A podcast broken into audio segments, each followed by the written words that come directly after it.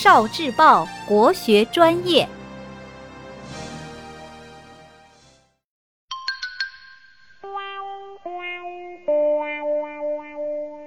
十万个为什么？为什么中国既有大写数字又有小写数字呢？大写数字是我们中国特有的。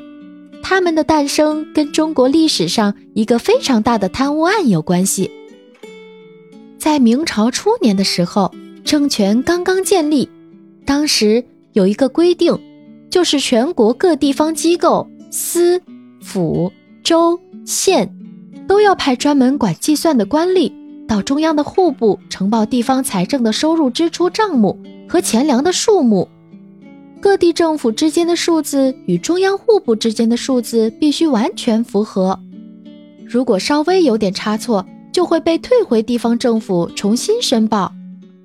古代交通非常非常不发达，各地方政府与京城的距离很遥远，有的地方一个来回可能就得一两个月，如果要重新申报，就得来回奔波，花费很长时间，所以。为了方便，也为了免去来回奔波的辛苦，各地方就带了加盖了政府官印的空白账册。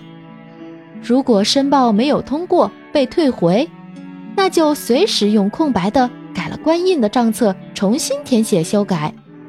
因为当时空白账册上盖的印是齐缝印，就是说这些账册只能报账，别的不能用。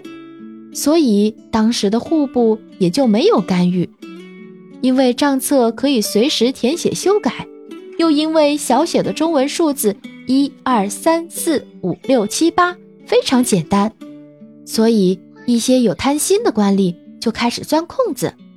其中一个叫郭桓的户部侍郎就利用这些空子开始谋取巨额赃款。郭桓利用职务之便。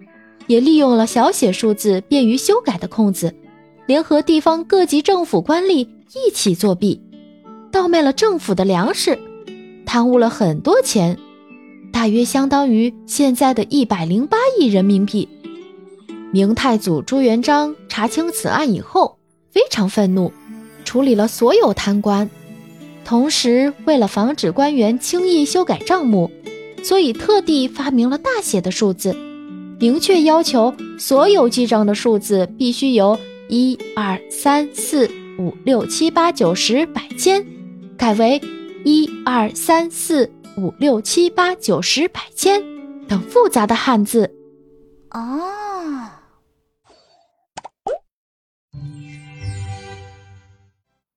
聆听国学经典，汲取文化精髓，关注今生一九四九。